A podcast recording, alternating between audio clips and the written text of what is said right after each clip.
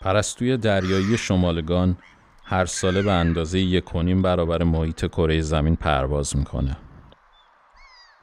تنها دلیلی که تا الان برای توجیه این طولانی ترین مسیر مهاجرت در جهان عنوان شده وجود منابع غذایی بیشتر در مناطقیه که این پرستوها برای مهاجرت انتخاب می‌کنن.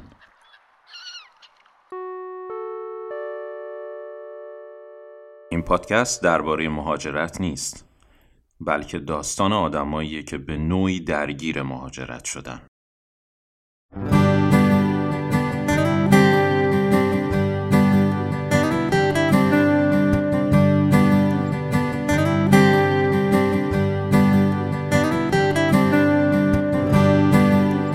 گره بر گره برزن ما گل سلام دوستای عزیزم. مثل همیشه ممنونم از حمایت ها، پیغام های محبت آمیز و همینطور انتقادهای سازندتون. و لطف می‌کنید اگر پادکست ما رو به دوستانتون معرفی می‌کنید. این بهترین هدیه برای سالن پرواز هست. و همینطور می‌خوام یه پادکست بهتون معرفی کنم که این روزا منو شدیدن درگیر خودش کرده. همونطور که می‌دونید تولید پادکست های داستانی کار ساده ای نیست. مخصوصا زمانی که نویسنده داستان خود گروه تولید کننده باشه. یکی از پادکست های با کیفیت داستانی پادکست سیپینز کار دوست عزیزم امیر نیرزاده و اکیپ حرفه‌ایش هست. بهتون پیشنهاد می‌کنم حتما از قسمت اول شروع به شنیدنش کنید. در قسمت هشتم منم شانس اینو داشتم که یه نقش کوچیک داشته باشم. پادکست سریالی داستانی سیپینس رو از اپ های پادگیر می‌تونید بشنوید.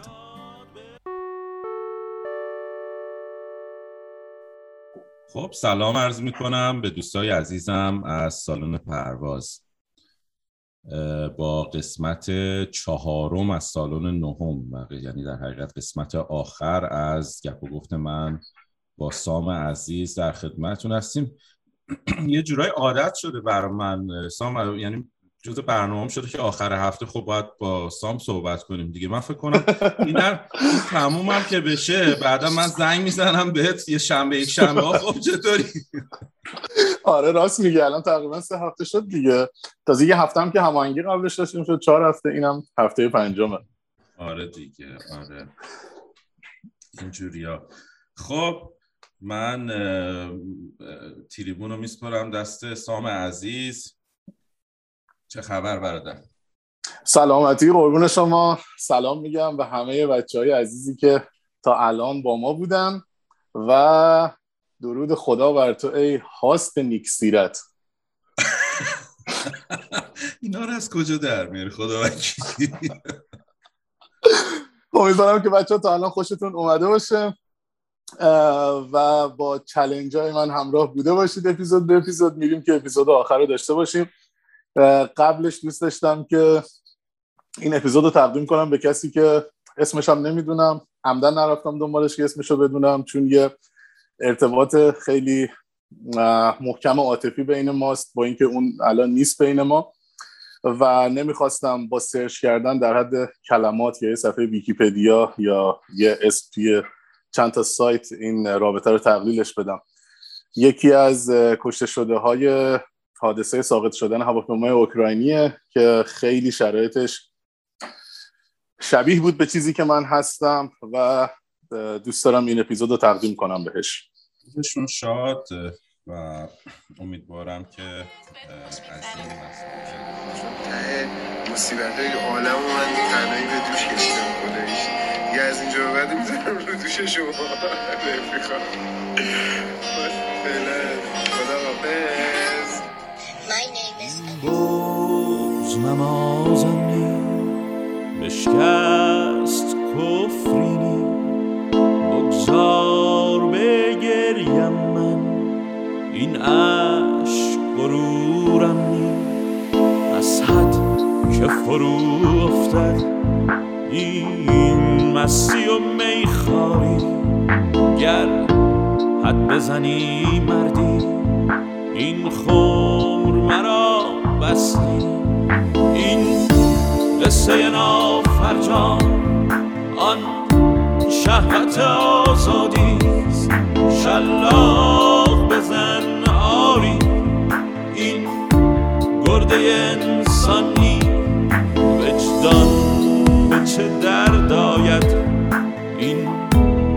listen.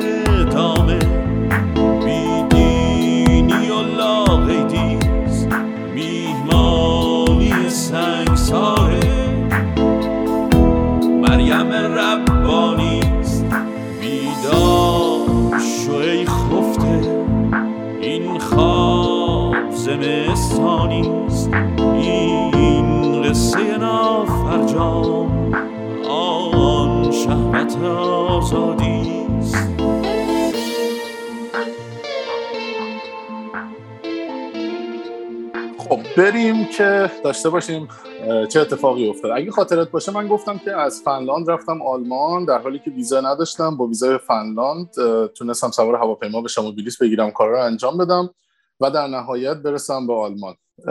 اول که رسیدم آلمان نکته جالب این بود که از به هواپیمایی که پیاده شدیم ساکمون اومد روی رگال. به اون رگال میگم چیزی که میچرخه. ما معمولا چیزی بهش نمیگیم فقط رو خیلی شاید. سا- آره سای... اه، وسایلمو از اونجا برداشتم. بعد رفتم به سمت یه در خروجی که همه می‌رفتن. دره باز شد. من رفتم دره پشتم بسته شد تو خیابون بودم. یعنی یه تجربه کاملا منحصر به فرد بود. چون پرواز داخلی اروپا بود دیگه چیزی به اسم security check passport. check و اینا وجود نداره. از هواپیما پیاده میشه ساکتو می‌گیری. یه در دقیقا از فرودگاه خارج میشی هم که من رسیدم Tegel airport بود یا TXL airport بود که الان دیگه بازنشسته شده. فرودگاه جدید برندنبورگ رو درست کردن به جاش. من اون فرودگاه landing داشتم و خیلی واسم تجربه منحصر به فردی بود. لعنتی یه در باز شد من الان تو خیابونم. آقا من می‌خوام آب بخورم چجوری الان برگردم برم تو فرودگاه؟ این پروازا تو حوزه شنگن هم که فکر کنم خودت هم تجربهشو داشتی یه همچین آره. تجربیات جالبی رو هم به آدم اضافه می‌کنه. بعدش دیگه خلاصه سوار اتوبوس شدم و کلی هم چمدون و ساک و اینا داشتم حرکت کردم به سمت ایستگاه قطار مرکزی برلین که از اونجا حرکت کنم بیام سمت کوتبوس که شهر دانشگاهیم بود. وقتی که رسیدم هاپتبانهوف یا همون سنترال ترین استیشن تقریبا اوایل اواخر تابستون بود دیگه. دیدم که مردم همه یه رودخونه از اونجا رد میشه. مردم همه خوابیدن دارن آفتاب می‌گیرن با سگشون بازی می‌کنن موزیک داره پخش میشه یه عده‌ای دارن میرقصن. این اصلا کاملا متفاوت بود با اون جوی که من توی هلسینکی دیده بودم. و خیلی خوشحال شدم. گفتم که سام تصمیم درستی گرفتی. تو دقیقا می‌خواستی یه جامعه باشه که یه مقدار اکتیفتر باشه. بالاخره مردم تو جنب جوشی داشته باشن و این ساین خیلی خوبی بود در بعد ورود که رسیدم. اون روز یک شنبه بود یا شنبه بود؟ ویکند بود مطمئنم. حالا روزش رو دقیقا نمی‌دونم. و داشتن ریلا رو تعمیر می‌کردن و این باعث شد که من مستقیم نتونم برم کوتبوس پس داشتم یه چند تا قطار با اون همه وسیله و اینا خلاصه عوض کردم. در نهایت من غروب رسیدم شهر کوتبوس اه، ترین استیشن اونجا. بعد اومدم بیرون و دیگه آروم آروم غروبم شده بود. خب من سیم کارت که اصلا نداشتم بخوام سرچ کنم ببینم که با چه اتوبوسی از کجا باید برم و اینها. با یکی از مامورای قطار که اون نزدیکی بود صحبت کردم گفتم که من می‌خوام برم فلانجا. این اصلا متوجه نشد انگلیسیش خیلی ضعیف بود. خلاصه من در نهایت بهش گفتم که شهر کدوم بره؟ یادم این سوال ازش پرسیدم. شهر کدوم بره؟ بعد این احتمال داد که من دانشجو باشم اشاره کرد گفت مثلا اون سمت باید برید وسیله گرفتم کشون کشون حرکت کردم. یه خورده که رفتم در حد مثلا ده دقیقه چرخ یکی از چمدونا در رفت. یکی آره یکی هم قبلش خراب شده بود. دیگه دوتا چمدون رو که نمی‌شد کشید که. کاملا خودم رو آماده کرده بودم که توی این سبز چمنهای بغل خیابون شب رو بخوابم. یعنی کاملا قشنگ دنبال جا میگشتم. خب پشت کدوم بوته مثلا من امشب باید بخوابم تا فردا برسم به خوابگاه. حتی هنوزه که هنوزه بعد مثلا 6 سال من رد میشم به اون تیکه می‌رسم خندم می‌گیره. یه لبخند می‌زنم میگم یادش بخیر 6 سال پیش من می‌خواستم اینجا بگیرم بخوابم بغل خیابون. خورده رفتم جلوتر یه مغازی داشت میبست. بعد رفتم بهش گفتم که من چطوری می‌تونم تاکسی بگیرم و اینا. خلاصه اونم زیاد انگلیسیش خوب نبود و یه منومنی که گفت سخته اینجا اینجوری و اینا. به من گفتش که بیا خودم میرسونمت. و اون با؟ ماشین اومد و آره واقعا دمش گرم. آخه تو آلمان یه چنین چیزایی بعیده که انقدر معرفت داشته باشه یا رویا من خیلی تجربهش نداشتم نمی‌دونم. خصوصا داریم در مورد کتبوس صحبت می‌کنیم که دومین شهریه که همیشه حزب آیفته Alternative for Deutschland یا همون حزب دست راستی داره رای میاره. یعنی بیشترین خارجی ستیزها اول توی درستن زاکسونی هم و توی کتبوس برندن مورگن ولی این داره خودش نشون میده که تعداد اینها توی جامعه کمه و جامعه آلمان یه جامعه یک دست و یک نواختی نیست. توش تفکرهای مختلف نگرش مختلف وجود داره. همچین فردی اومد یه همچین کمکی هم به من کرد. بعد اومد منو رسوند خب ما ست کمپس داره دانشگاهمون. من گفت کدوم کمپس میری؟ گفتم ببین مثلا هیچی نمی‌دونم. منو برد بزرگترین کمپس پیاده کرد. همونجا وسایلی که گذاشتیم پایین دو سه تا از بچه های آفریقا بودن داشتن رد می‌شدن. گفتم آقا این بتهو اینجاست؟ گفتن آره. بعد گفتم که من کجا می‌تونم مثلا وسیله هامو بذارم و اینا. خلاص اینا گفتن تو وسیله هاتو مثلا می‌تونی بیای تو اتاق ما هم بذاری. من چمدونا رو رفتم گذاشتم تو اتاق اینا. دیگه خودم بودم و یه کوله و یه پالتو و رفتم توی لابی همون خوابگاه اینا. یه حالت چیز پیدا کردم. سوفا. سوفا چی میشه؟ مبل راحتی. آره میشه همون سوفا. آره همون مبل میشه دیگه. یا کاناپه. آره کاناپه, کاناپه. یه کاناپه دو سه نفره پیدا کردم و روش دراز کشیدم. خستم بودم. خیلی خسته بودم. خلاصی گرفتم خوابیدم دیگه. وسیله‌ام گذاشتم اتاق اونا. اونا بهم گفتن که خب اگه می‌خوای دوشم می‌تونی اینجا بگیری و اینا. گفتم نه من می‌خوام برم بخوابم. بعد دیگه همون روی صوفا خوابیدم.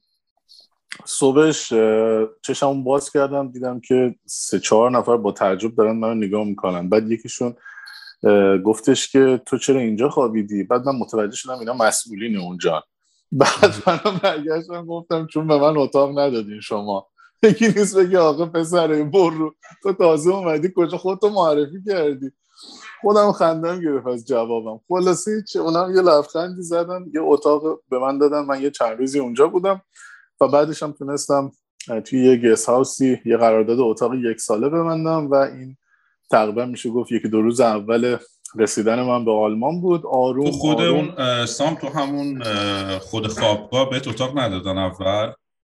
نه شرایط اونجا به خاطر اینکه تعداد دانشجو خیلی زیاده باید واسه خوابگاه های حالا نمی‌خوام واردش بشم. اینو دانشگاه تامین نمی‌کنه یه ارگانیزیشنی تعیین می‌کنه این خوابگاه ها رو که یک هماهنگی خیلی خوبی با دانشگاه داره. یعنی دانشگاه مثل ایران طرف قرارداد خوابگاه نیست. شما باید بری یه ارگانیزیشن مراجعه کنی اونا واسه انجام بدن.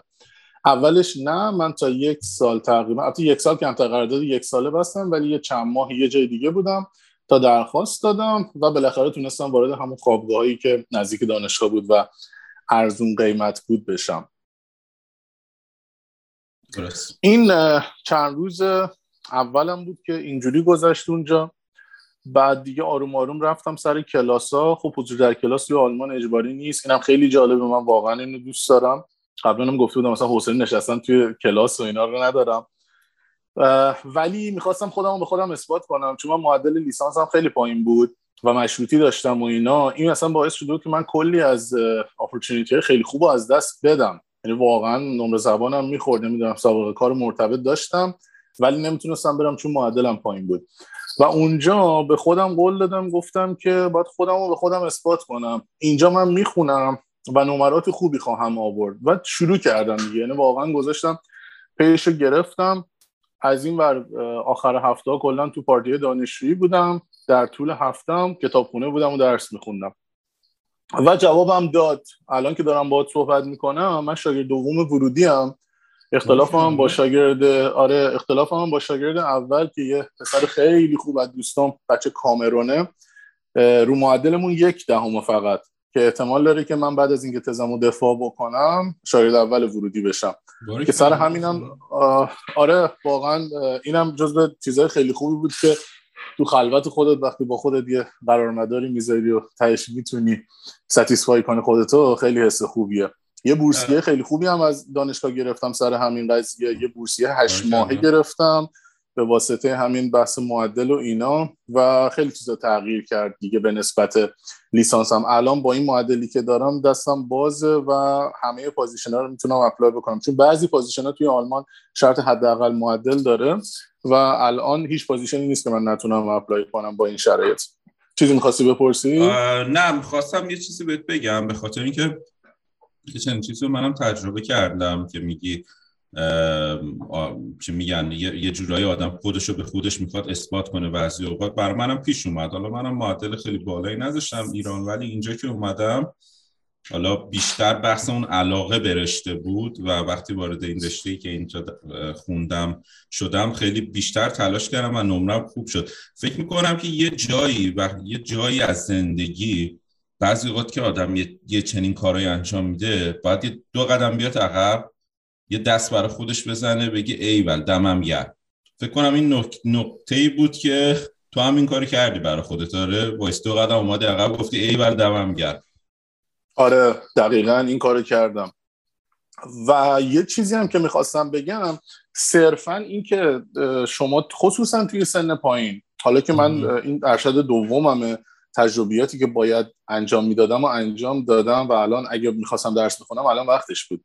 ولی واسه یه دانشجویی که بچلر تازه وارد دانشگاه میشه می‌دونی خارج ایران اصلا یه حالت رسمی دارن. وقت بعد از اینکه گریجویت میشن از حالت دیپلما دیپلمشون رو می‌گیرن میرن بعضی اوقات کار می‌کنن. یه سال یا یک سال و نیم دو سال میرن مسافرت می‌کنن دور دنیا رو میگردن بعد وارد دانشگاه میشن. یه همچین رسمی رو تو آمریکای شمالی داریم توی اروپا هم هست.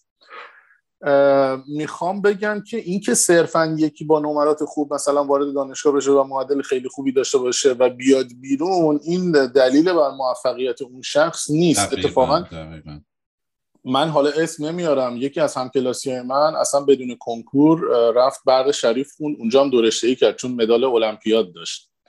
بعد رفت هم زمان هم برق خوند هم ریاضی شریف خوند بچلر ریاضی رو گرفت بعد مستر برق رو گرفت واسه دکترا رفت MIT یه یکی دو ماه MIT بود و برگشت. این آدم الان کارمند اداره هواشناسی توی ایران. نمی‌خوام بگم که جای بدیه ولی حداقل جایی هم نبوده که خودش قرار بوده اونجا باشه. اونایی که بودی رشد می‌کنن معمولا بعد از ده سال خودشون رضایتشون از زندگی بالاتره و با هر متغیر یا متغیرهایی حساب کنی زندگی بهتری دارن network بهتری دارن شرایط کاری بهتری دارن توی position یکسان حقوق بالاتری دارن.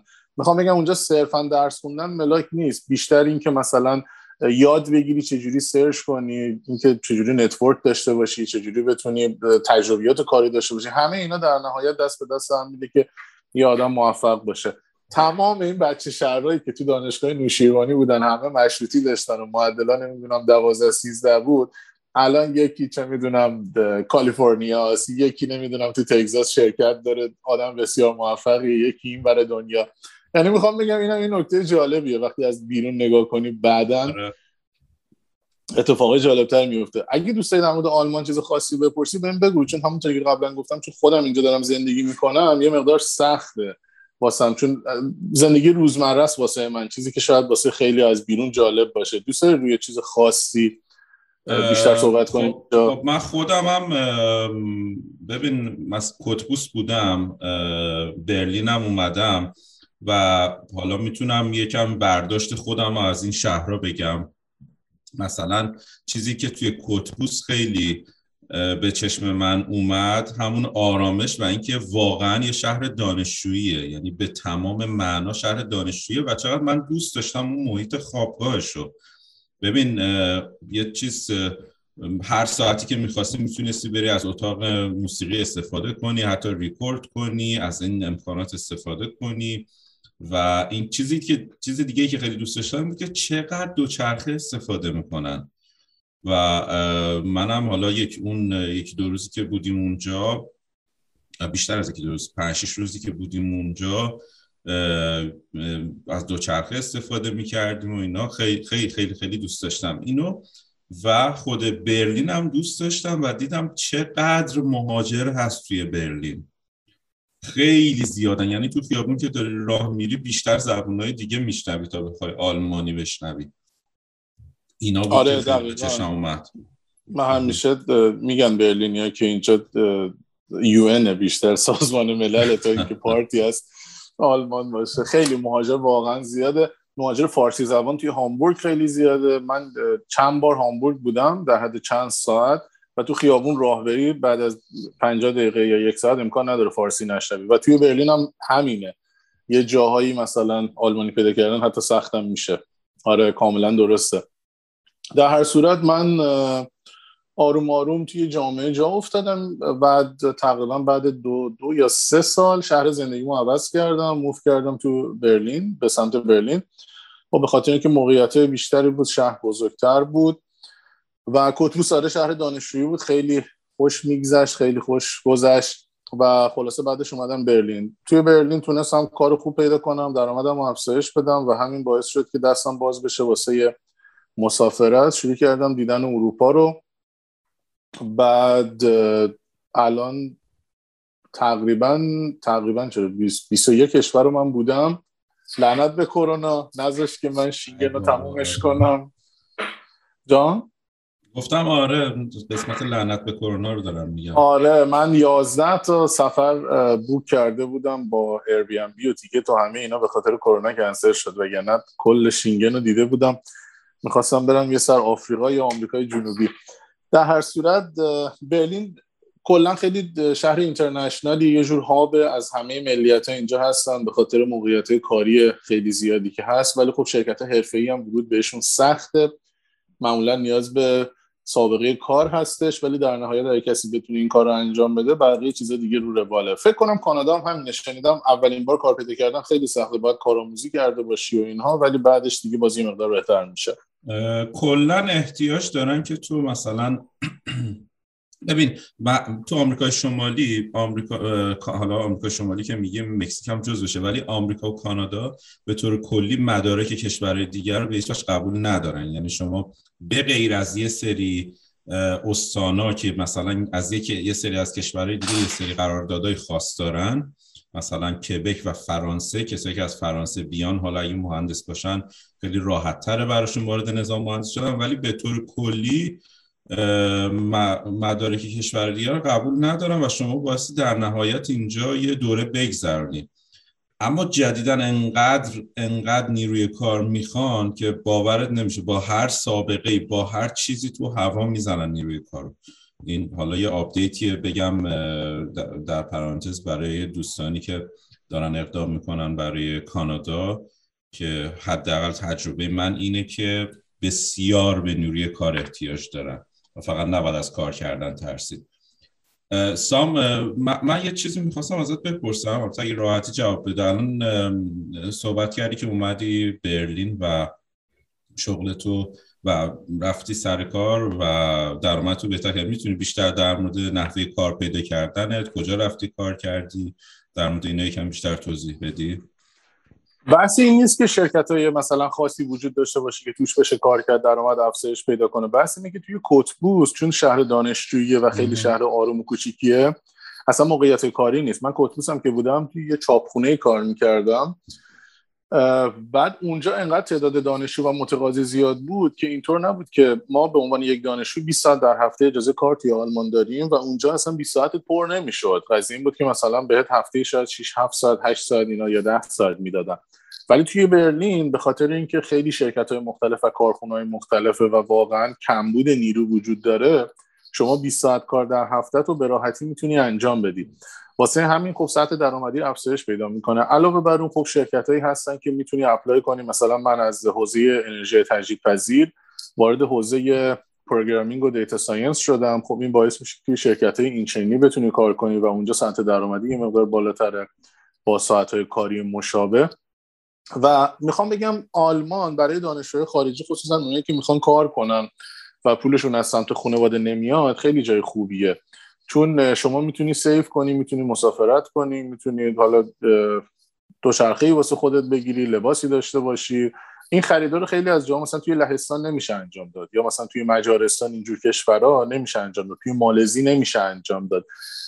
اینم خواستم بگم بچه جزو جاییه که شما می‌تونید با کار کردن هزینه خودتون رو در بیارین. چین هم همین بود آلمان هم همینه. من متاسفانه هلسینکی اونقدی نبودم که بخوام کار کنم. خلاصه بعد از اینکه یه مدت اونجا بودم یه position خیلی خوبی پیدا کردم برای کشور تایوان که شیش ماه قرارداد کاری بود به عنوان researcher. من می‌تونستم برم تایوان و اونجا زندگی کنم. خب منم که خیلی دوست دارم زندگی کردن توی کشورهای دیگه و مسافرت کردن رو. من apply کردم واسه اون position رو رفتم مصاحبه دادم و قبول شدم. کلا دو نفر بودیم یه دختر آلمانی بود و من بود که ما دوتا سلک شدیم که بتونیم بریم تایوان.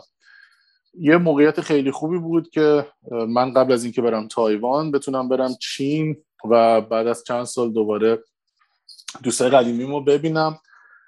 تایوان یه جزیره که قبلا جزو چین بوده. حالا در مورد جغرافیاش جلوتر توضیح میدم. و در نهایت من از کارم مرخصی گرفتم واسه شیش ماه و پرواز کردم به سمت چین. حالا این سفر تفریحی بوده. نمی‌دونم سالن پرواز سفر تفریحی رو باید توضیح داد اگه فکر می‌کنی خودت نکته که میشه گفت و یادآور خاطراتی بوده برات از سالن پرواز چرا که نه؟ آره. سفر آلمان به چین که توی سالن پروازش بودم خیلی خوشحال بودم که قرار بود دوستای خوب قدیمیم اونجا ببینم و واقعا خوب لذت بخش بود آرامش داشتم و یه مقدارم ذوق و شوق داشتم. پرواز کردم و رفتم پکن. اونجا یه تقریبا یه هفته پکن بودم و یکی از دوستای خوبم که ساکن گوانجوست اون اومد پکن. یه چند روزی پکن رو با هم دیگه دیدیم و پرواز کردیم به سمت گوانجا که مرکز چین میشه.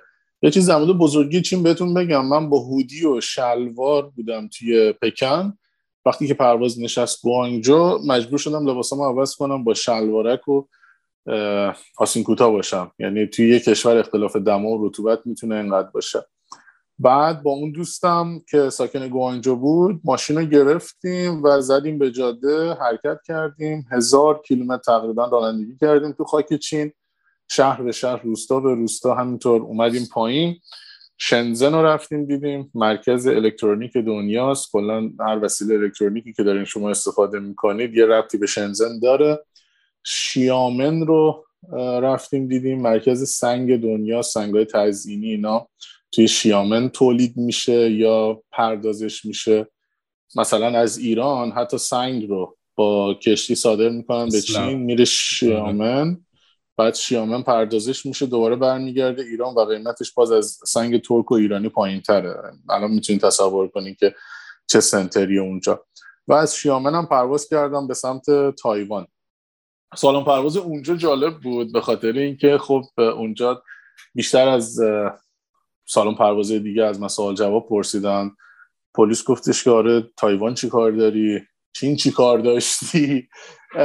تایوان یه قسمتی از چین بوده که بعد از انقلاب کمونیستی سردمداره قدرت رفتن اونجا و بعدش هم خب آمریکا اجازه نداد که چین به اینا حمله کنه.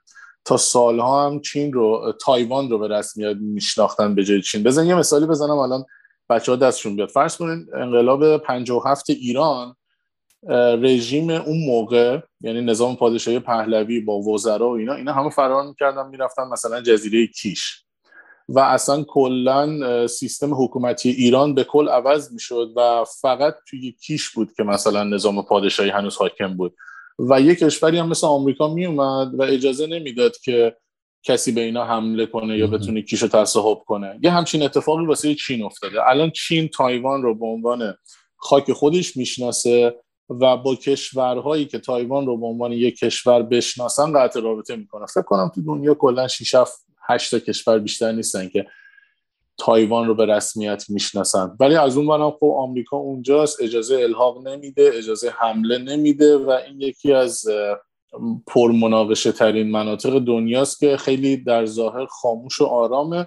ولی توی حوزه سیاست همیشه یه بحث جنجالی بوده خیلی هم پیچیده است. هنوزم کسی نتونسته یه راه حل مناسبی واسش ارائه بکنه. توی خود تایوان دو تا حزب وجود داره. یه حزب موافق استقلاله و یک حزب هم موافق اتصال دوباره به چینه.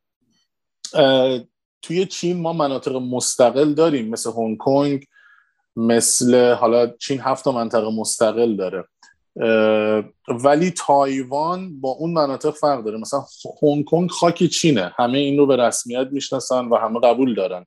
ولی با یک نظام سیاسی مستقل داره اداره میشه و اگه شما بخواید برین هنگ کنگ یه چیزی شبیه ویزا نیاز دارید. ویزا نیست در حقیقت یه permission ه ولی شبیه ویزاست به پاسپورت میچسبونن و یه چیزی شبیه سفارت وجود داره که می‌تونید برید اونجا. ولی بحث تایوان کاملا با اون جاهای دیگه چین فرق داره. واسه همین بود که خب سوال جواب می‌کردن که آقا تو تایوان چیکار داری؟ چین چیکار داشتی؟ من کارت دانشجویی دوره چینمو نشون دادم. یه سری سوال جواب کردیم و در نهایت من از اونجا پرواز کردم. یه چیز نزدیک شاید سی دقیقه بعدم نشستیم توی فرودگاه تایپی.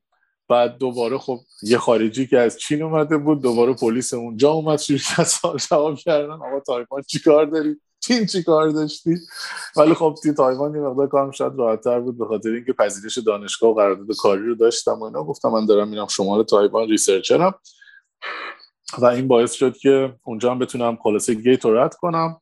یه نفرم از دانشگاه اومده بود دنبالم که سوار اتوبوس شدیم و با هم رفتیم شمال تایوان. یه شهریه که اگه بخوای گوگل کنی کیلونگ نوشته میشه با دو تا E. ولی به تلفظ خودشون جیلونگ خونده میشه. در شمال تایوان من Taiwan National Ocean University بودم اونجا researcher بودم و خلاصه وارد تایوان شدم. ببین حالا تا اینجا جان. آره در مورد اسمش این به خاطر همین مناقشاته که ما توی ایران به تایوان میگیم چین تایپه. درسته؟ دقیقا. بله بله کاملا درسته. این از موقعیت سیاسی تایوان بود و الان میگم آمریکا دستشو گذاشته روی این قضیه. اگر support آمریکا نباشه کمتر از یک ساعت تایوان برمیگرده به خاک چین. و یه نکته جالبم بگم تقریبا توی چین هیچ چینی رو نمی‌تونید پیدا کنید که تایوان رو خاک چین ندونه. من یه بار درس می‌دادم. حالا یکی از تجربیات جالبم می‌خوام بهتون بگم. یه بار که زبان درس می‌دادم با یه دختر 5 6 ساله بود. بعد بهش گفتم که خب این تابستون مثلا کجا مسافرت رفتی؟ گفتش که آره من با خانواده تایوان بودم و اینا. بعد جلوتر همینطوری که داشتیم با هم انگلیسی تمرین می‌کردیم گفتم آیا سفر خارجی به یک کشور دیگه داشتی؟ گفتش که نه. گفتم تو الان چند دقیقه پیش گفتی که با خانواده تایوان بودی. خب تایوان یک کشور خارجی دیگه. بچه 6 ساله ناراحت شد. گفتش که نه تایوان کشور دیگه ای نیست. یه قسمتی از چینه. خیلی واسم جالب بود اصلا همچین چیزی. یعنی یه بچه با این سن و سال یه همچین تعصبی داره و این نشون میده که خانواده ها یا دولت چی داره بحث می‌کنه در مورد این قضیه. و بعدا هم که با افراد سن بالاتر هم صحبت کردم دیدم همه به ضرس قاطع میگن تایوان یه قسمت از چینه و بالاخره هم به چین ملحق خواهد شد دوباره. در مورد جغرافیاش خب تایوان یه جزیره است که من رفته بودم. اینا درگیر های شدیدی هستن. دو تا فصل دارن یه درای سیزن دارن رینی سیزن دارن. و های خیلی زیاد و وحشتناکی اونجا دارن که اگر مچشکن نزنن این نرم نرم میاد اصلا این آیلند و خاکش رو می‌خوره می‌بره. یعنی دچار فرسایش می‌کنه. واسه همین مچشکن های بسیار بزرگی دور تا دور جزیره است. خیلی بزرگ. یعنی شاید بگم سه چهار برا بیشتر. حتی یه شبیه هرمه و هر سمتش مثلا شما فرض کن سه چهار متر میشه. یه بلوک های به این عظمت به این بزرگیه. و من پرسیدم هر دو سال یک بار اینا رو میان عوض می‌کنن. به خاطر اینکه موج میاد می‌زنه اینا رو دوباره خراب می‌کنه و مجبورن عوضش کنن که بتونن اینجوری خاکشون رو حفظ کنن. ولی ما توی ایران این مشکلات رو نداریم. چیزی هم که زیاد داریم زمینه. ولی برای خیلی از کشورها این موضوعات موزله هلند همینه تایوان همینه. خیلی از کشورها هستن که مشکل این کمبود خاک رو دارن. بعد دیگه آروم آروم رفتم و خوابگاه رو گرفتم. توی خوابگاه دانشگاه بودم. می‌تونستم خونه بگیرم ولی خب پولم رو سیف کرده بودم که تا می‌تونم برم تایوان مسافرت کنم و اینا. همون تقریبا از راه فرودگاه تا شمال تایوان که با اتوبوس یه دو ساعت راه بود من یه چیزی رو متوجه شدم که اینجا مردم خیلی اهل موتور سواری هن. یعنی دقت کردی که وقتی وارد یک کلان شهری میشی توی همون یکی دو ساعت اول یه حسایی می‌گیری مثلا وارد تهران میشی شلوغه همه دارن می‌دونن همه عجله دارن وارد آره. مثلا پکن که میشی بزرگ شلوغ منظمه. اینجا امنه. یه حسی اینجوری به دست میده. وارد مثلا همون کوتبوس که میشی اینجا خلوت آرامش داره. یه همچین حسی هم به من دست که آقا اینجا مثل اینکه موتور یه چیزیه که همه موتورسیکلت و وسیله روزانه که همه استفاده می‌کنن. بعدم رفتم شمال تایوان دیدم که آره توی اون شهرم بیشتره. سرتو درد نیارم. من از خوابیدم بیدار شدم رفتم یه بنده خدایی رو پیدا کردم گفتم بیا بریم من می‌خوام موتور بخرم. خلاصه از روز دوم شروع کردیم گشتن من هنوز انتخاب واحد و اینا انجام مثلا نداده بودم چون دو تا واحد تئوری باید برمی داشتم تایوان. تو نمایندگی موتورهای مختلف بودیم. روز شیشم من یه یاما 125 اتومات خریدم. قرار بود که با اون برم این اونور خلاصه بگردم. بعد من خب... گواهی نامه چطور بود میونه کردم آفرین همین الان اینو می‌خواستم بگم. من گواهی نامه نداشتم. قبلش می‌دونستم که این سفر یه سفر چالشی خواهد بود. با خودم طی کرده بودم که تا چه حدی از چالش رو قبول کنم. وقتی که رفتم اونجا تو ذهن خودم گفته بودم تا 20 روز حبس در تایوان اوکیه. بیشترش دیگه نمیاد یادم باشه با تو هیچ وقت مسافرت نرم. خب. رفتم پرسیدم از بچه ها گفتم بچه مجازات رانندگی بدون گواهی نامه چیه تو تایوان؟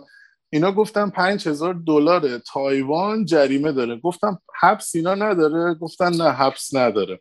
گفتم خب OK. من میگم 20 روز گذاشته بودم کنار واسش دیگه. پس این مشکلم نداره. شروع کردم رانندگی. این ور می‌رفتم اون ور می‌رفتم. خیلی جا رو با اون موتور رفتم و دیدم. دوست داری حالا چیز خاصی از تایوان بدونی؟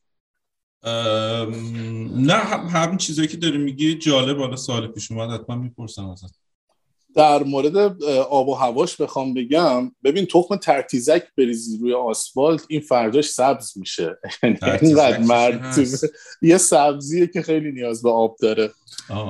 یعنی منی که اهل شمال ایرانم اهل گرگانم و یه منطقه مرتوب خوش آب و هوا و کلی جنگل و سبز و اینا من میگم تایوان مرتوبه.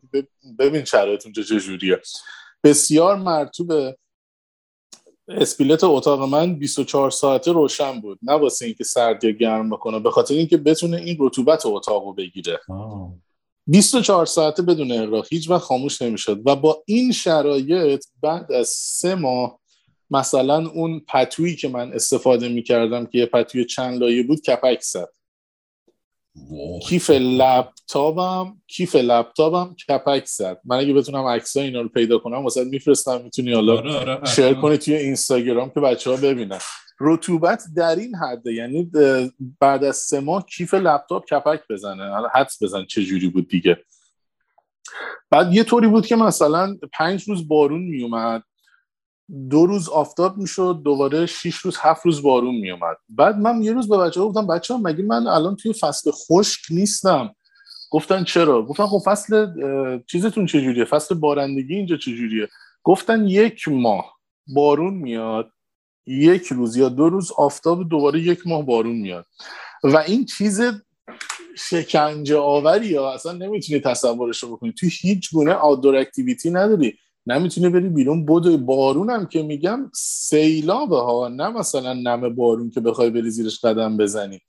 بارونی میاد که اصلا آب یک سال ایران جمع می‌کنه مثلا تو یکی دو روز. یه همچین حالت جغرافیا و یه همچین آب و هوایی داشت. نکته خیلی عجیبی که حالا حداقل من توی شمال تایوان دیدم چون خونه های مختلف خونه دوستام و اینا می‌رفتم. اینا آشپزخونه ندارن. آشپزخونه توی خونه هاشون ندارن. همون خوابگاهی هم که من رفتم من مثلا رفتم کلی پول دادم اجاق گاز برقی خریدم. یا مثلا وسایل آشپزخونه خریدم. اینا اصلا غذا توی خونه درست نمی‌کنن. خیلی عجیبه ها. به هیچ آشپزخونه وجود نداره. من خب نمی‌دونم چه همش تو رستوران غذا می‌خورن؟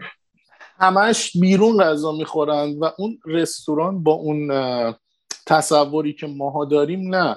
توی تایوان توی هر خیابونی مثلا فرض کن یه خیابونی که مثلا صد متره توی این صد متر تو چهار تا غذا فروشی پیدا می‌کنی.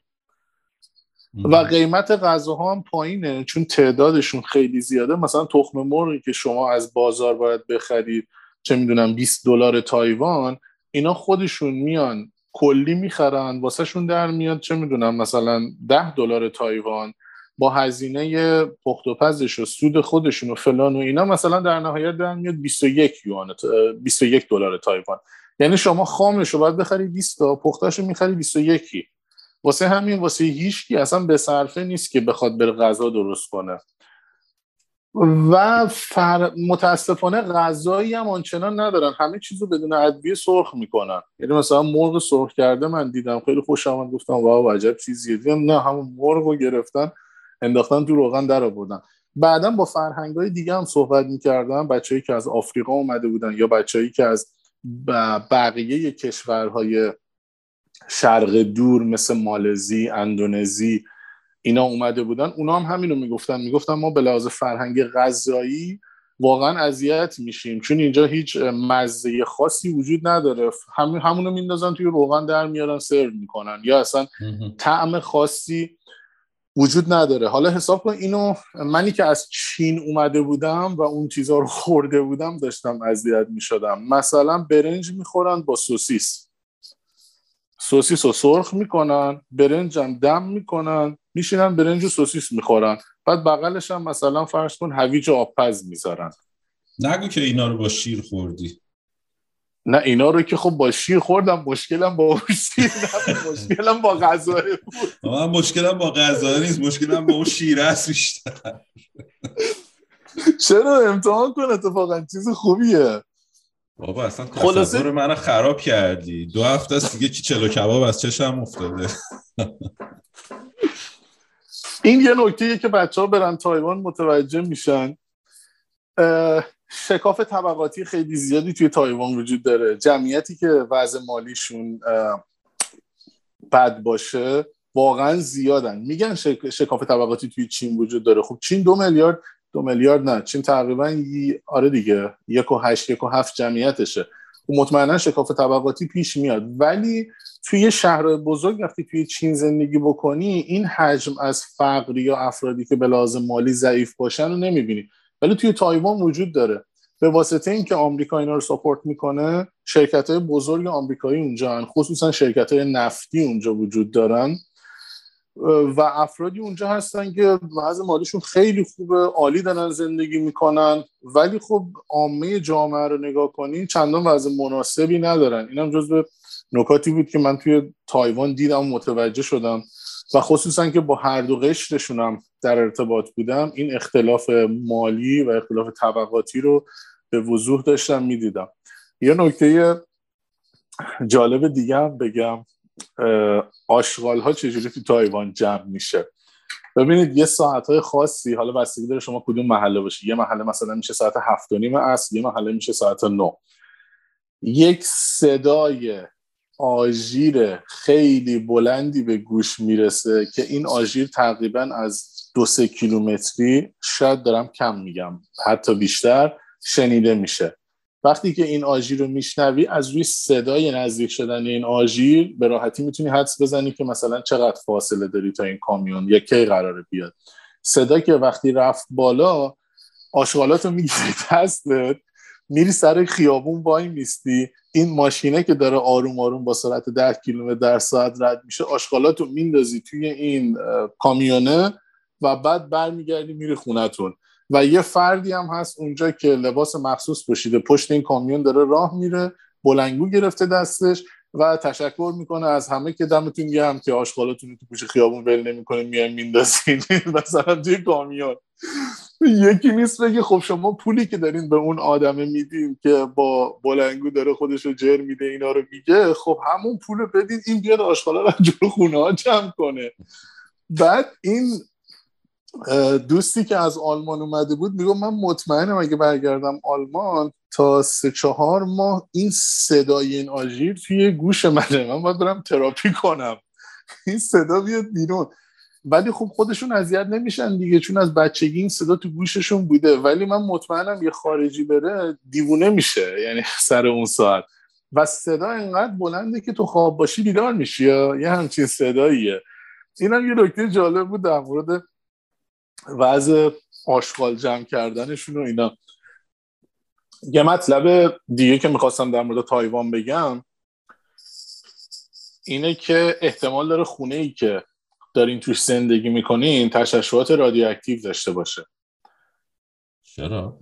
این به خاطر اینکه یه سری نوابقی چند وقت پیش گفتن که این زباله‌های هسته ای رو ما نیازی نیست بریم در قعر زمین دفع کنیم.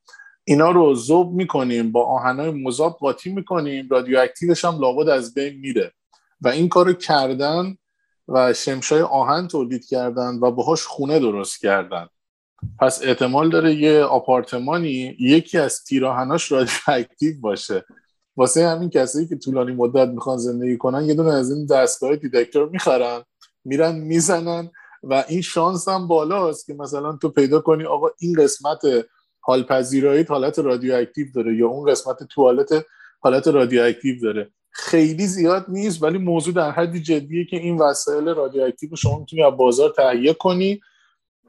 جدی نیست منظورم اینه که تعدادش زیاد نیست وگرنه جدی خونه هایی وجود داره که اینجوریه و حواست باید باشه اون قسمتی که رادیواکتیوش از یه حدی بیشتره نری هم زندگی نکنی. اینا خلاصه آره یه واقعا نمی‌دونم چه نابغه همچین چیزی به ذهنش رسیده. توی خود چی... توی خود تایوان هم که من بودم افرادی که اونجا بودن از من میپرسیدن خصوصا می‌دونستن که من چین زندگی کردم میپرسیدن چین بهتره یا تایوان چه فرقایی اینا با هم دیگه دارن. بعد اونایی که دوست داشتن بیشتر مستقل باشن به هر طریقی هم دوست داشتن که تایوان رو خب بهتر جلوه بدن حتی غیر منطقی. مثلا در مورد یه چیز جالب یه تفاوت اصلی که بین تایوان و چین هست شما تایوان اتوبوس های تو شهری همین اتوبوس هایی که حمل و نقل عمومیه می‌خواین استفاده بکنین یه راهش اینه که خب کارت دارین و کارت می‌زنین. اونایی که کارت نداشته باشن یه محفظه بزرگ قلک مانند بغل راننده است. مثلا یک متر عمقشه. شما سکه میندازی تو این. همینجوری دونه دونه سکه میندازی به اندازه مبلغ بلیتت بعد میری میشینی. خب یه چیز خیلی ابتدایی و پیش پا افتاده است دیگه که من نمی‌دونم هنوز چرا تو تایوان وجود داره. ولی توی چین عملا پول کاغذی دیگه وجود نداره. نقل و انتقالات همش داره مجازی صورت می‌گیره. یه مثال بزنم شما متوجه بشین. دست فروشی که بغل خیابون داشت سیب زمینی میفروخت و محصول دیگه ای هم نداشت. یعنی توی خود دست فروشا این دست فروشی بود که وضعش از همه بدتر بود که فقط سیب زمینی داشت. وقتی ازش خرید می‌کردی ویچتش رو اسکم می‌کردی و مبلغ رو انتقال می‌دادی واسش. توی چین اینطوریه. از کوچکترین روستاها تا بزرگترین کلان شهرها شما از طریق Alipay که مال شرکت علی باباست و WeChat Pay که مال شرکت WeChat ه نقل و انتقال زیر نیم ثانیه می‌تونی انجام بدی. که این یه infrastructure یه زیرساخت بسیار عظیم و خوبی می‌خواد که شما سرعت بالا باشه و هک هم نشه. تا الان تا امروزم هیچ گزارشی از هک این دوتا شرکت گزارش نشده نداشتیم. این نشون میده که infrastructure قوی داره. ولی خب مثلا من اینو وقتی می‌گفتم به افرادی که حالا اونجا بودن و از من تفاوت چین و تایوان رو میپرسیدن می‌گفتن خب چین این کاری کرده چون مثلا معضل پول تقلبی رو داره. خب OK چه ربطی داره؟ اینا هم انقدر تونستن این معضل رو تبدیل به یه فرصت بکنن اونم با این زیر ساخت. خودش یه نکته خیلی عجیبیه. یا مثلا تایوان جزو کشورهاییه که خود میگه ما اولین دموکراسی بهترین دموکراسی آسیاییم. اینو خیلی زیاد میشنوی ازشون. ما بهترین دموکراسی آسیا هستیم و کلا اینجا دموکراسیه. حالا اگه فاکتورهای اینترنشنال دفینیشن تعریف بین المللی دموکراسی رو اگر نگاه بکنی شاید هم بیراه نگن شاید هم راست بگن.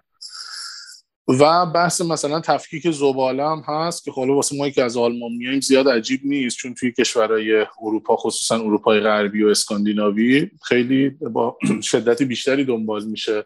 ولی به این موضوع هم خیلی مثلا افتخار می‌کنن پرادن که ما مثلا توی آسیا هستیم و داریم تفکیک زباله انجام میدیم. حالا اینا هم چیزایی بود که واسه خودم جالب بود. یه مطلب دیگه که می‌خوام بگم یه مقدار حالت سنت شکنانه داره. بچه هایی که چنل بی رو گوش داده باشن یه اپیزودی داره به اسم لوسی. خودت گوش دادی؟ مسعود؟ آره آره آره گوش دادم. خیلی هم این. که دختری که بله ژاپن بله بود توی راپونگی بود. روپانگی آره. اونجایی که داره در مورد فرهنگ چینی ها صحبت می‌کنه و اون فرهنگی که بابت حرف زدن یا لاس زدن با یه شخص حاضرن پول پرداخت کنن و تهش هیچ اتفاقی نمیفته سکسی صورت نمی‌گیره من مطمئنم هم واسه تو عجیب بوده هم واسه خیلی واسه خودت چقدر عجیب بود چنین چیزی که یه بیزینسی اینطوری باشه که حاضر باشن پول بدن بابت لاس زدن؟ ببین من خب چون خیلی نسبت به فرهنگ ژاپن علاقه من بودم همیشه نسبت به فرهنگ سامورایی گیشاها قبلا اینو خونده بودم دربارش و مطالعه داشتم و حتی اسم خیابون روپونگی هم می‌دونستم. روپونگی معنیش میشه شیش درخت. آره. و در مورد این چیزا به خاطر همین خیلی برای من تعجب آور نبود. اما خب قبل, قبل از اون چون اون مدتی که در موردش داشتم میخوندم یه مقدار چیز بود یه مقدار متعجبم می‌کرد. آره.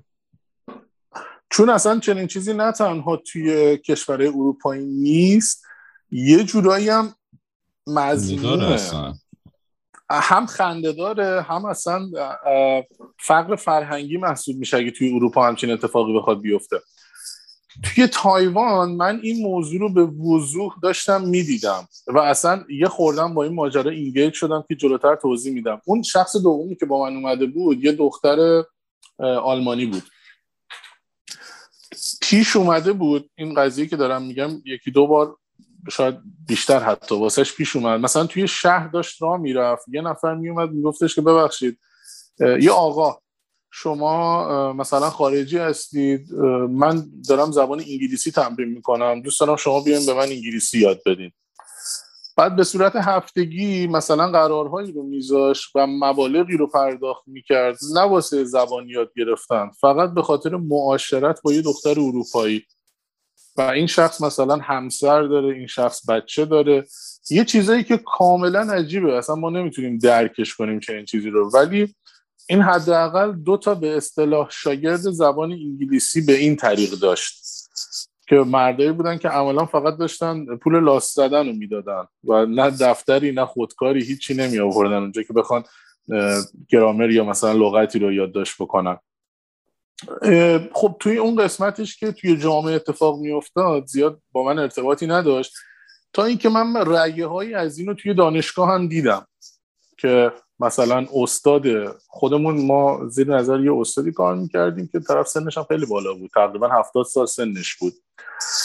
که می‌دیدم که این اتفاق داره مثلا توی دفترم میفته بعد دیگه خورده بیشتر focus کردم که ببینم دور و برم چه اتفاقایی داره میفته می‌دیدم که یه سری از دخترای جوون تایوانی میان توی office و شروع می‌کنن که با کتاب های قطور شروع می‌کنن درس خوندن.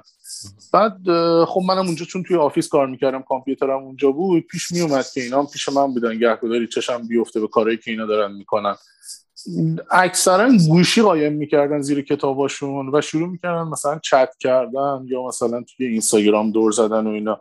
من همیشه مثلا جای سوال بود گفتم خب چه مسخره بازی خودتون رو دارین گول می‌زنین. اگه می‌خواین واقعا برین توی اینستاگرام باشین یا می‌خواین چت کنین خب برین چتتون رو بکنین. اگه می‌خواین درس بخونین خب باشین برین درستون رو بخونین دیگه. کسی هم که اینجا رو سرتون نیست که شما بخواین پدر مادر رو گول بزنین و اینا.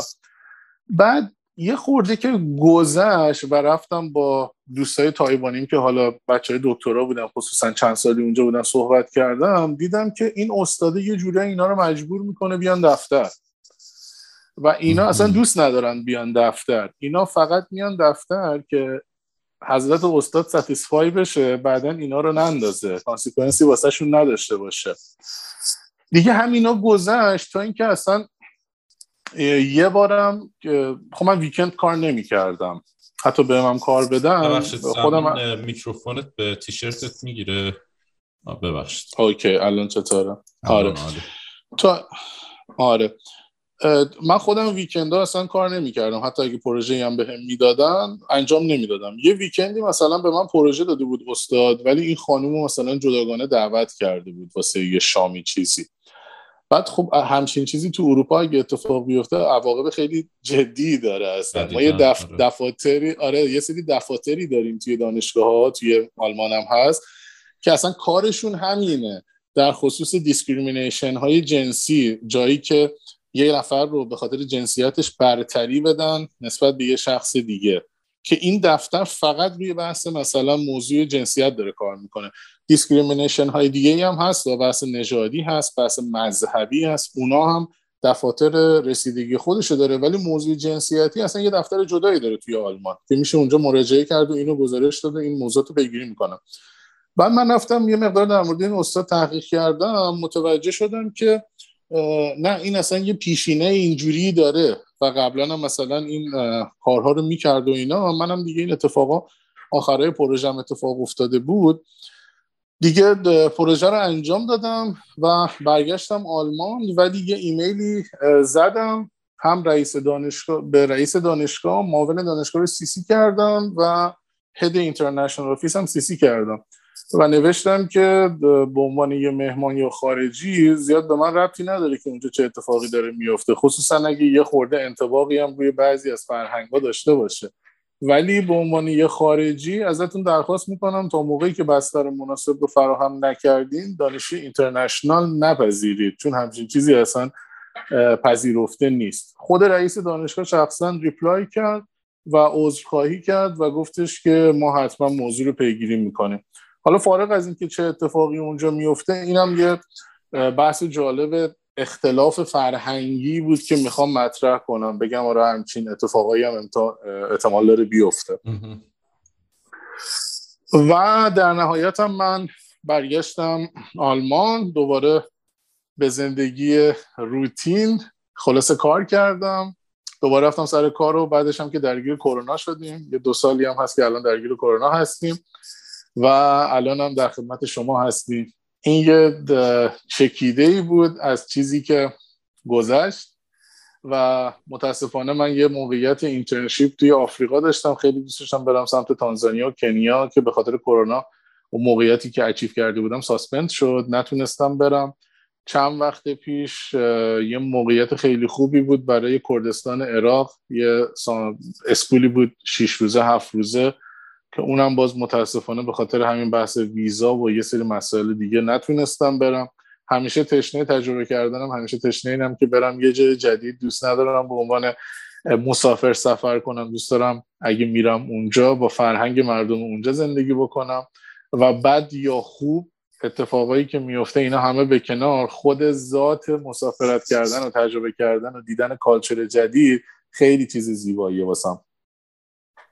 بسیار خوب خیلی هم عالی و چقدر خوب که چنین روحیه رو داری و آدم باید خیلی شجاع باشه که اینطوری بتونه تو زندگیش ریس پذیر باشه و به قول فرانسوی ها شپو یعنی کلا رو بر میداریم برات. و متشکرم. می‌کنیم بابت این مسئله. بگو بگو. من یه چیز پایانی می‌خواستم بگم که به هیچ کدوم از هنوز به پایان نرسیدیم. من سوال دارم. اینو بس براخ خب اگه سوالتون می‌خوای سوالتو بپرس می‌خوای بعد از سوالم بپرسی یا دوست داری؟ الان الان دربارش صحبت کنی نه بعضی نکات بود دوست داشتم اضافه کنم. اول می‌خوام بگم که مهاجرت وقتی کسی مهاجرت می‌کنه الان روی صحبت هم اصلا با شنونده هاست. بچه که دارین میشنوین خصوصا بچه که ایران هستین کسی که مهاجرت می‌کنه شما مثلا توی فیسبوک اینستاگرام اینجور جاها می‌تونید فالوش کنین می‌تونید از پارتیاش از مسافرتاش از خیلی از آزادی هایی که داره ببینید. شاید بعضیاش باعث بشه که حسرت بخورین. ولی اینو بدونین که قسمت های تاریک یا قسمت های سختش رو ما نمی‌تونیم توی اینستاگرام به نمایش بذاریم. من خودم جزو کسایی هستم که دوست دارم اینا رو نشون بدم ولی خب نمی‌تونم نشون بدم. همیشه که دوربین همراه نیست بخوام از این موقعیت بد عکس و فیلم بگیرم. یا اصلا بعضی از احساسا قابلیت ریکورد کردن و عکس و فیلم گرفتن ندارن. می‌خوام اینو بهتون بگم. اگر می‌خواین مهاجرت بکنید باید خودتون رو با اون سختی ها وفق بدین. باید منتظر اتفاقهای سخت باشید. مهاجرت لول استرسیش بسیار لول بالاییه اگه گوگل بکنید یه چیزی در حدود مثلا مرگ عزیزاتونه. در این حد می‌تونه به شما استرس وارد کنه. اگر مهاجرت کردید شروع کردید یک هفته اول گریه کردن اصلا چیز عجیبی نیست کما اینکه من بارها این کاری کردم. این نشون نمیده که شما ضعیف هستین. این نشون میده که شما تحت چه فشاری هستید. و اینجا نقش اطرافیان و خانواده خیلی می‌تونه مهم باشه می‌تونه خیلی highlight باشه. انسان واقعا موجود پیچیده ایه یه قسمتش بعد روحیشه که نیاز به support داره. من یه دوست دختری داشتم همین آلمان. این اومده بود اینجا آدم موفقی هم بود. داشت روتین کاراش رو انجام می‌داد و دانشجو موفقی هم بود. یه نکته ای که واسه خودم عجیب بود این بود که مثلا خب پدرها دخترها رو خیلی دوست دارن و از نبودن این داشت پدره اذیت می‌شد و شروع کرده بود یه جورایی ناز کردن. مثلا شاید غرور پدره اجازه نمی‌داد مستقیم باش صحبت کنه. اگه صحبت می‌کرد شاید مثلا می‌زد زیر گریه و دوست نداشت به عنوان پدر این اتفاق بیفته.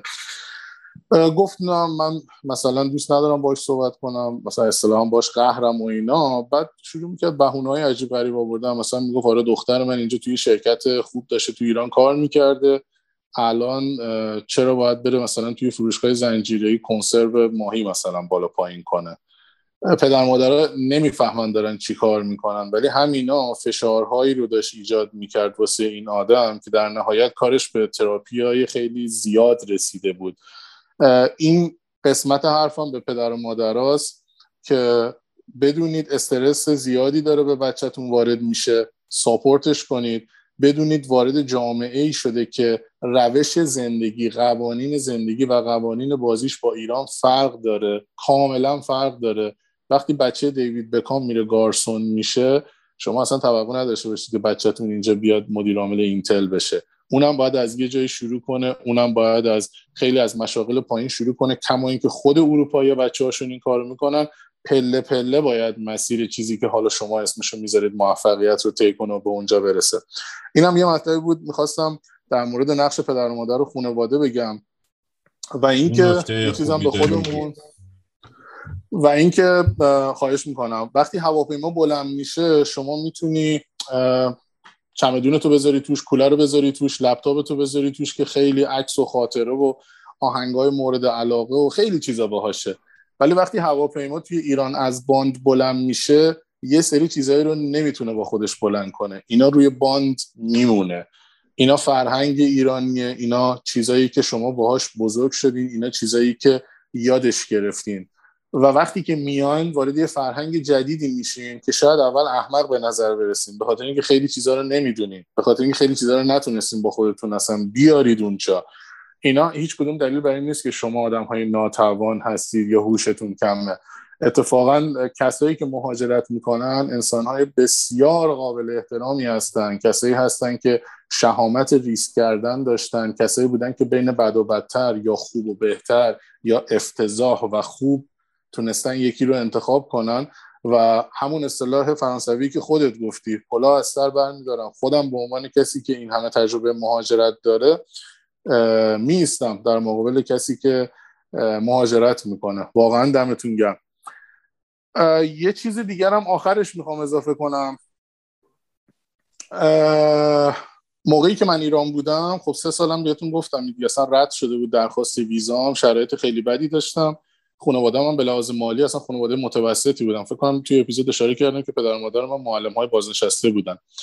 می‌خوام بگم که آنچنان ساپورت مالی بالایی وجود نداشت و از این برم که خب من می‌خواستم به واسطه اون مدرک دانشگاهی مهاجرت کنم و نمی‌شد.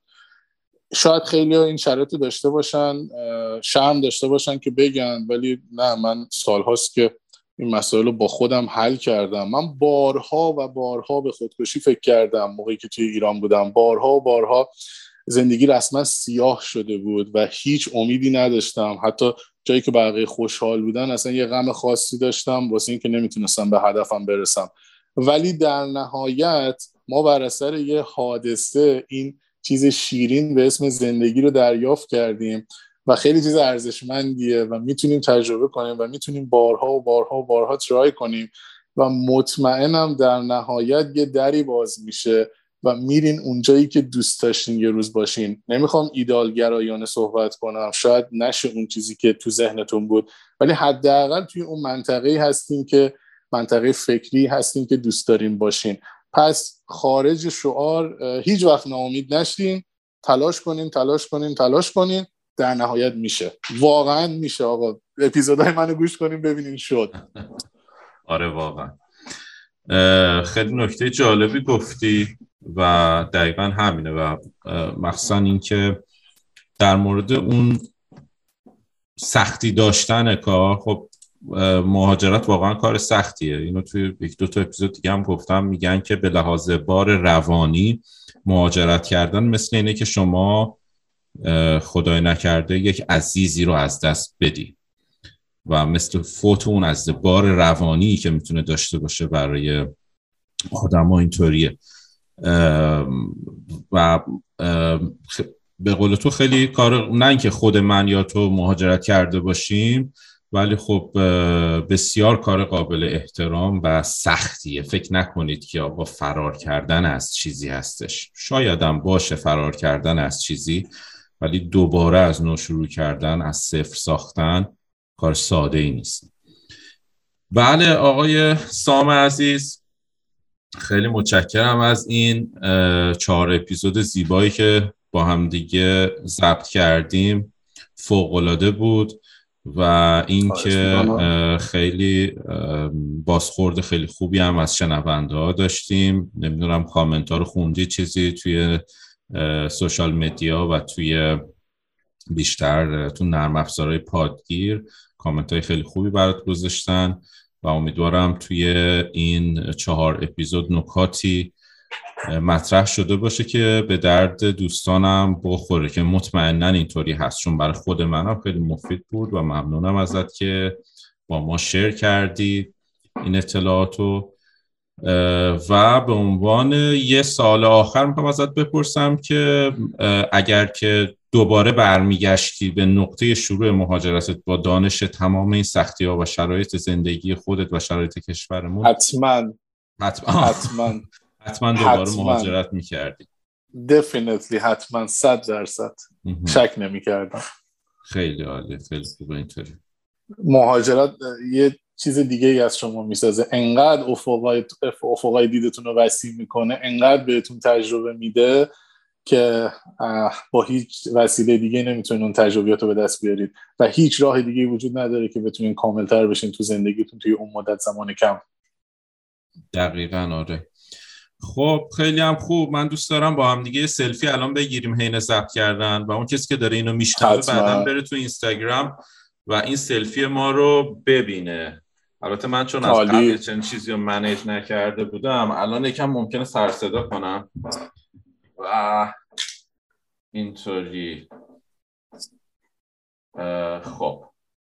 یکی دیگه هم بگیریم. بگیریم. بسیارم باحال شد آقا. دست شما در نکنه. قربان شما. مخلصم. خب این دیگه دیگه نمی‌تونیم بگیم تا زود بدرود. آره دیگه. خب باشه مسئول پس ما هفته بعد همین ساعت رو عادت با بذار بخوابم خدا وکیلی. صبح زود ماست روز یه شنبه یک شنبه. فقط بذار من کم بیشتر بخوابم بعد از ظهر صحبت کنیم.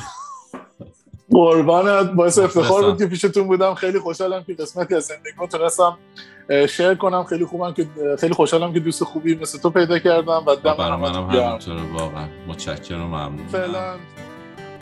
خب متشکرم که همراهمون بودین. در اپیزود آخر از سالن نهم همراه با سام عزیز و من مسعود هستم از استودیو کوچکی در کانادا.